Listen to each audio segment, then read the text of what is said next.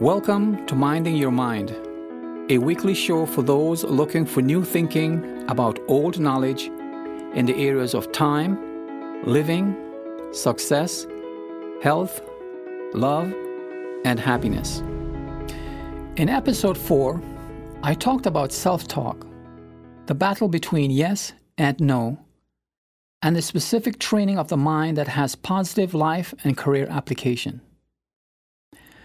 Today, I start with a quote titled Words. Words are like keys. We use them alone, in combination, or sequence to open the minds so as to capture the imagination of those we try to persuade. Choose your words wisely. Speak the truth. Unquote. Of course, words can be and are used as weapons to hurt and disrupt. We all know what those words are. Furthermore, there are a few words I take issue with and others I want to have substituted. Hello, I am William Garcia, philosopher and author of the book titled Now O'Clock Being Mindful, It Always Is. There was a time when words and a handshake were commonly used to form contracts between people. All it took were words like, I give you my word, or you can take my word for it, or I promised, and a good look into the eyes and a handshake as your signature. Today, such contracts or agreements are still recognized and upheld in courts when they are substantiated with supporting evidence. Furthermore, if it helped their cases, lawyers will tell their clients to plead the fifth not to say anything. In this episode, I will talk about some specific words we used with some regularity, and in some instances, how. Words like I love you and I am sorry comfort and bring people together. Other words used as weapons and has no place in polite conversation can start a fight between two people or a war between two nations. Moreover, some of the words used in our culture are so negatively powerful that they are repudiated when used in full text, like the N word, for example. Its use is so egregious that it can get you fired from your job. Then there are words used in full text, like fire and bomb. These words can cause fear and panic in certain situations. In fact, you could end up in jail for using these words. In some cases, these same words could lead to death. Yes, the Fifth Amendment has its limits. I remember my grandmother telling me, Watch your tongue, young man.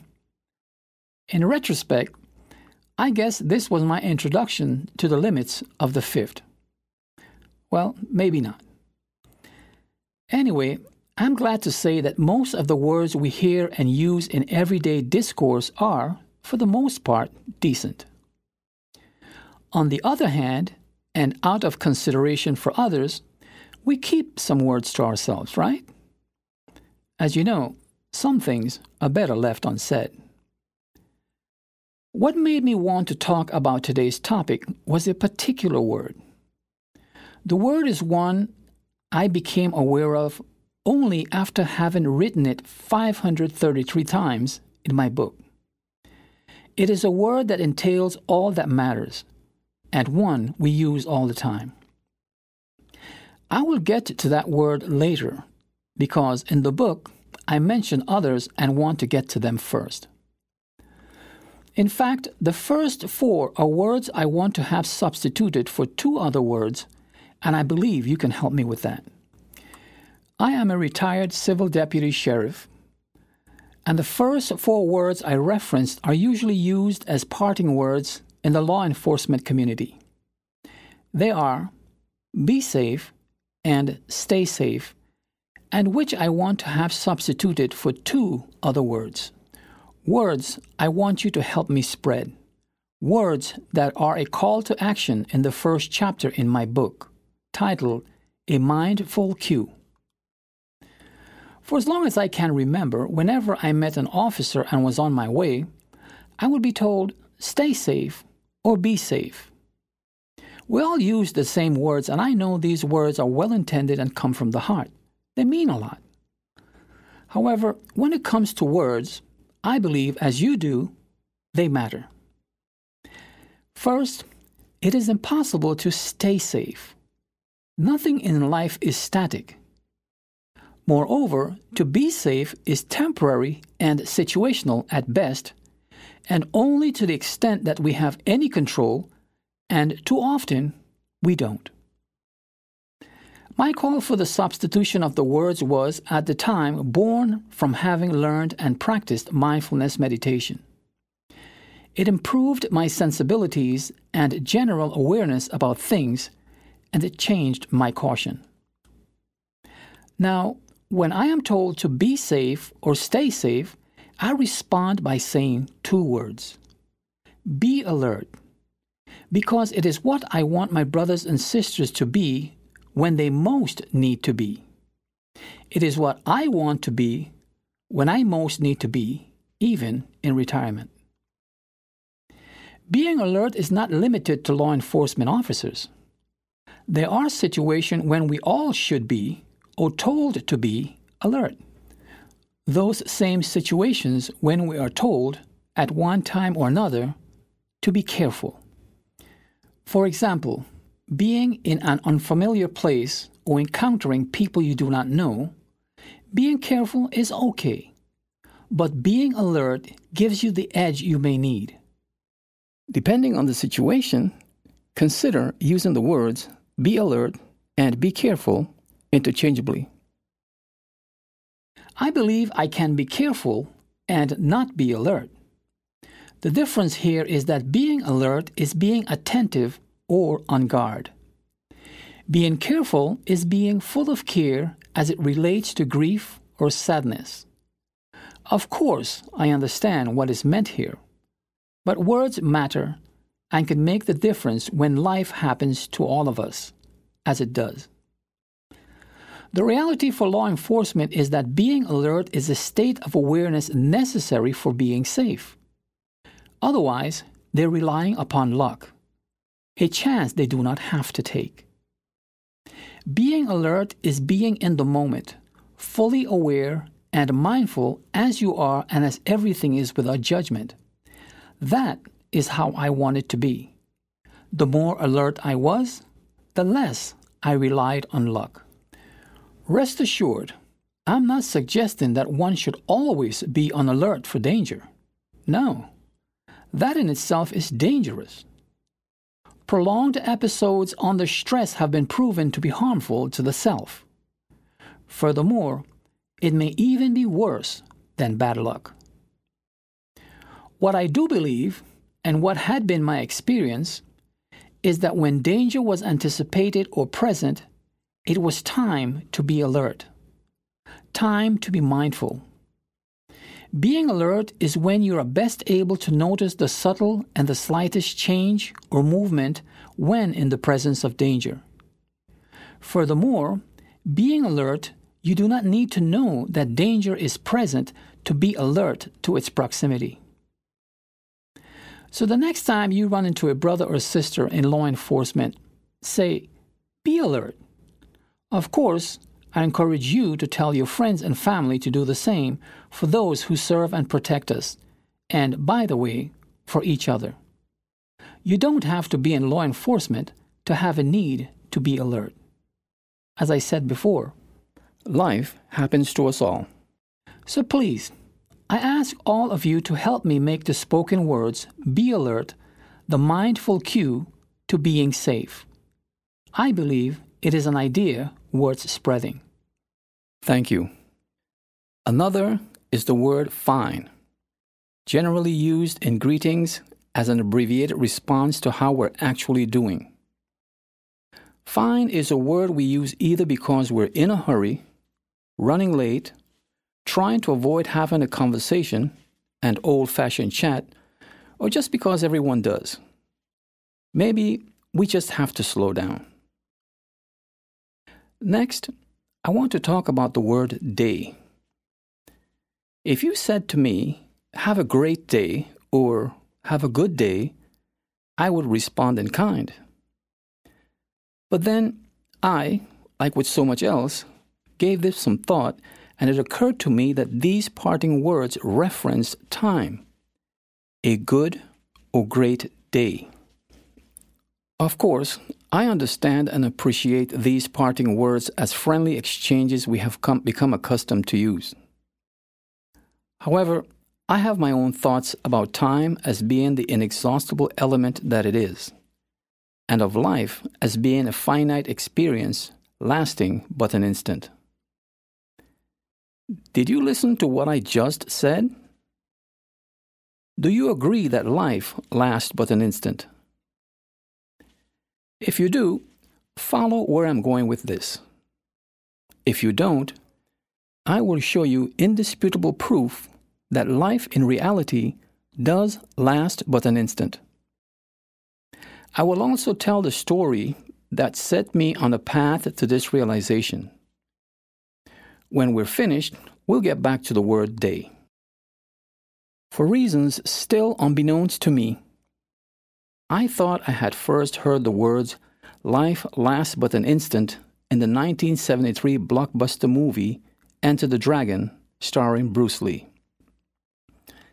But I wanted to be sure, so I bought the DVD and watched the movie at least twice. I was surprised and a little confused because nowhere in the movie were those words spoken. I had always remembered that the villain, Master Han, was the one who had uttered those words. I recall the point in the movie when he had summoned co star and martial artist Jim Kelly to his study. He wanted to find out if Kelly was a government infiltrator. You see, Master Han was the head of an opium production and distribution organization, a ruthless and paranoid man. In his questioning, he said to Jim Kelly, We are born knowing only life. It was at this point that I, for some reason, recalled him saying, Life lasts but an instant. If it were not for the action packed series of fighting scenes that followed, I would have dwelled on those words for the rest of the movie. As I left the theater that night, the words, life lasts but an instant, seemed to be on a perpetual loop in my mind. I kept telling myself that the statement was dumb and foolish. It did not make any sense to me at all, but I could not get the thought out of my mind. By the way, I also do not think the statement, we are born knowing only life, makes any sense either. But that is a topic perhaps for another episode. For weeks after that night, the words life lasts but an instant remained stained in my memory as I pondered what they meant. It was said by a ruthless and supposedly a wise Shaolin monk. There had to have been irrelevant and philosophical meaning, but I could not figure it out. At the time, I was a dedicated martial arts student and practitioner, a brown belt in the Japanese martial arts style Nisei Goju Ryu. I learned in the old ways, and Zen was an essential part of my training. I would meditate on the words life lasts but an instant for weeks on end, and at some point, I do not recall when, it dawned upon me what I came to believe what these words mean. Anyway, it was as if a light bulb turned off in my mind. Eureka! Yes, I meant to say off. I believe that sometimes turning off your thinking about an idea allow new thoughts to occur and that was what I believed happened when I meditated. My first reaction to revelation was how dumb and foolish I had been since the first time I heard those words. As in the TV series Kung Fu, I guess you can say that at the time, Master Han was the Shaolin monk, and I was the little grasshopper, the student, played by the late actor David Carradine. I still do not recall when, where, or who uttered the words life lasts but an instant, even after I had watched the movie a few more times. Perhaps the words and my recollection of it all was part of a dream I may have had, or perhaps I, at the time, had slipped into a stream of consciousness that made those words prescient. Either way, the thought stands on its own and was worth thinking and meditating about. Now, I want to share my thoughts with you. I start with what I believe is proof that life does, in fact, last but an instant. Furthermore, what is amazing to me was that it took more awareness than it did research. In fact, the proof has always been there in plain sight and for everyone to see. Moreover, we, yes, you and me, create proof all the time and so much so that the body of proof increases by the second every day. The irony is that it all began with a single phrase whose author is still unknown to me. Do you know who first uttered the phrase, a picture is worth a thousand words? I didn't. Well, here's a short history lesson. GumGum Inventors of in image advertising didn't know either. So they did a search and found that one of the earliest versions was in a 1911 newspaper article. It read, Use a picture, it's worth a thousand words. Then in 1913, a similar phrase, One look is worth a thousand words, appeared in a newspaper advertisement.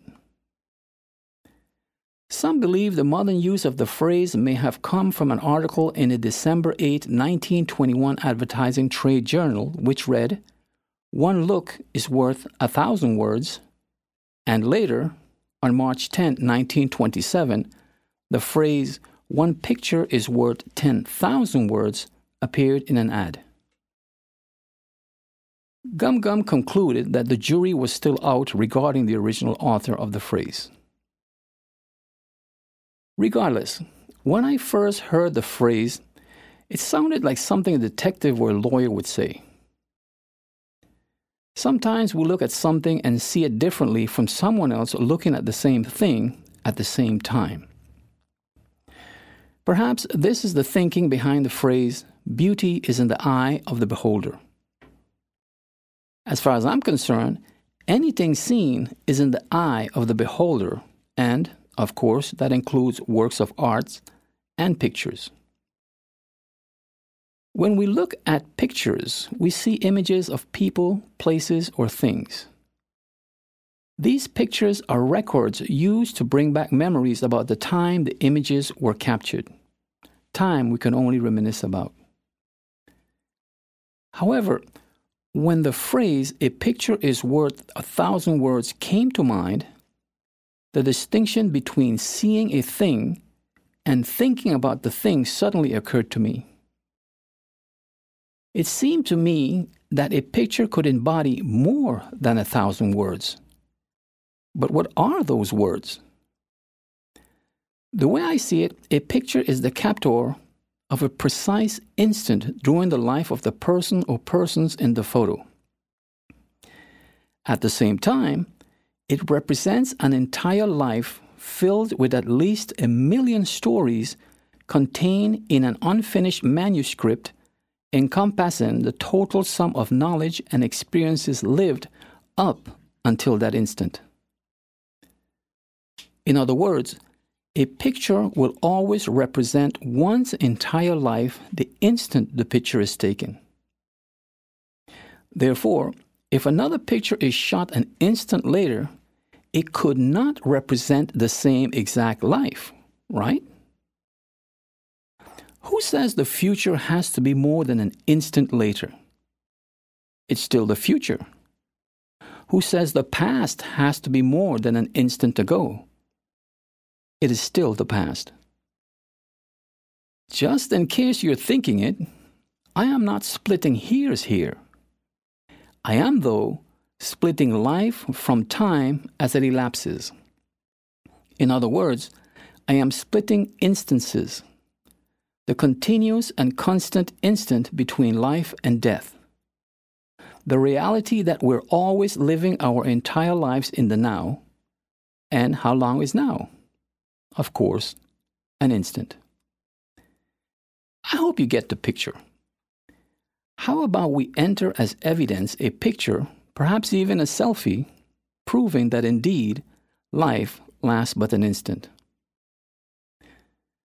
By the way, if you have heard the words life lasts but an instant before now, please let me know where.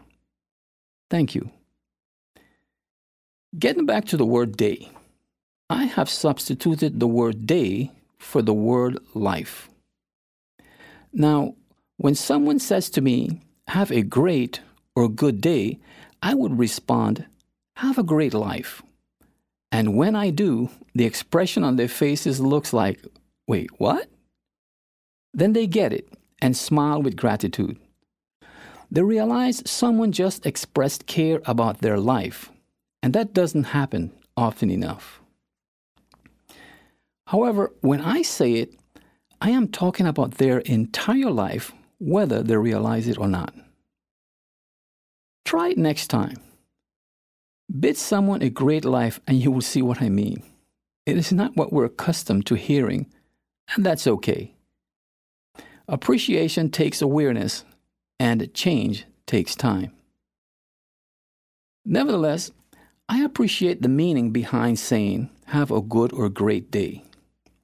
Still, I encourage you to start using the parting words, have a great life. Give them a try only to see the reactions you get. This is another idea I think is worth spreading. Now, there's a condition under which I use these words. I only use them with people I don't see or talk to on a regular basis, or others I may never talk to or see again. Still, there is no wrong time to bid someone a great life, so go ahead. Have a great life.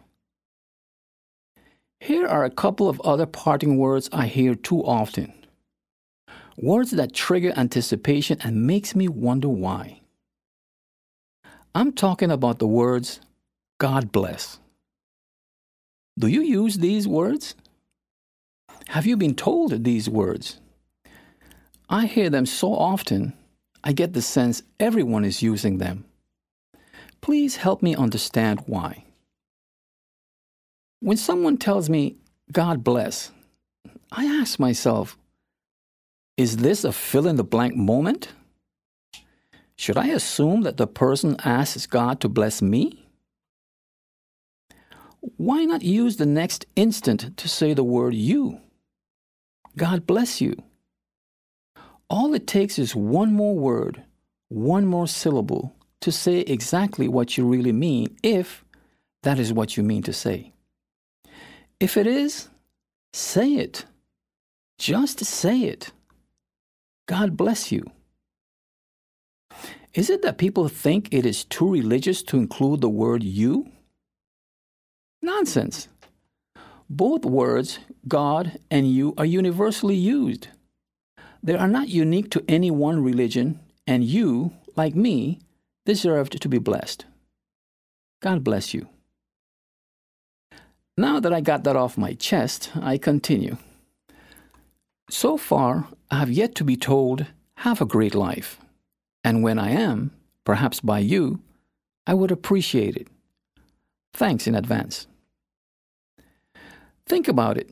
Telling someone to have a great life as they are living in the instance of their entire life is to speak to the truth of their present and unfolding reality, not just this day.